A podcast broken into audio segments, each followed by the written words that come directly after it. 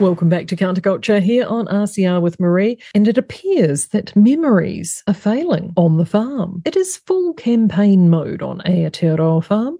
The farmhouse meeting room has been closed after a late night, and then miraculously more rules appeared on the back and the side of the barn. All the pigs are now busily visiting paddocks and pastures, barns and sheds across the length and breadth of the farm. And it's not just the pigs who are campaigning.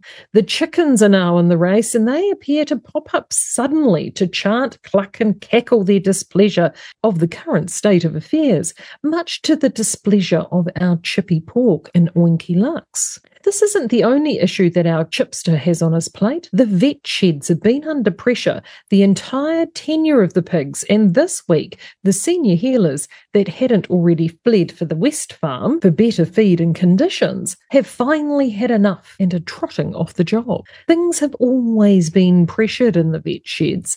However, those remaining are now stressed beyond breaking as the wave of sickness has now gone from tidal to tsunami, even after the massive drenching campaign. The drenching campaign, which was led by Napoleon, with the wee chippy by her side every step of the way. Aotearoa Farm was the herd of 5,000, and we all needed to work together to protect our most vulnerable. And whilst drenching wasn't compulsory, banishment to the back paddocks became the only option for many, especially the chickens. The back paddocks, however, not only were a settlement for the feathered flock. But as each week passed in the drenching campaign, more and more farm animals arrived seeking sanctuary. The drench had made them sick, but we do not talk of such things in the central farmyard. Even the more frequent comings and goings of the meat wagons under the cover of darkness is explained away by the pigs as perfectly normal, and don't listen to the rambling disinformation coming from the back paddocks. Of course, a message dutifully relayed and reinforced by the compliant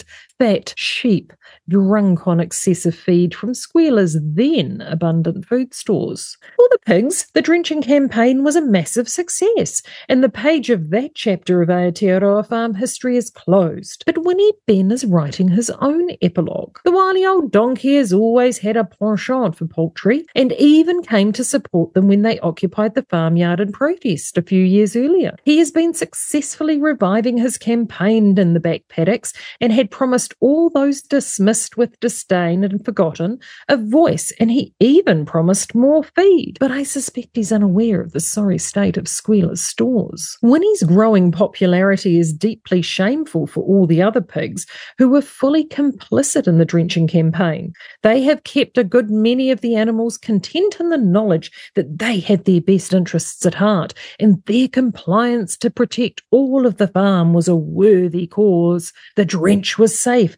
No harm will come to you.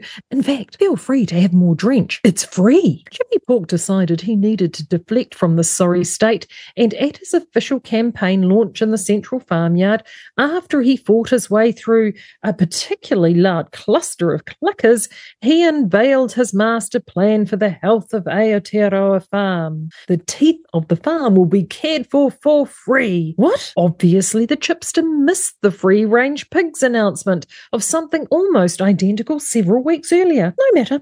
Chippy also took the time to reinforce his message that no farm animal was forced to be drenched. Drenching was their choice and their choice alone. Oh dear. I sense Hedward's afoot. Who is going to break it to our chipster that the chickens don't have teeth? Make sure you follow the episodes of Aotearoa Farm exclusively here on Counterculture with Reality Check Radio.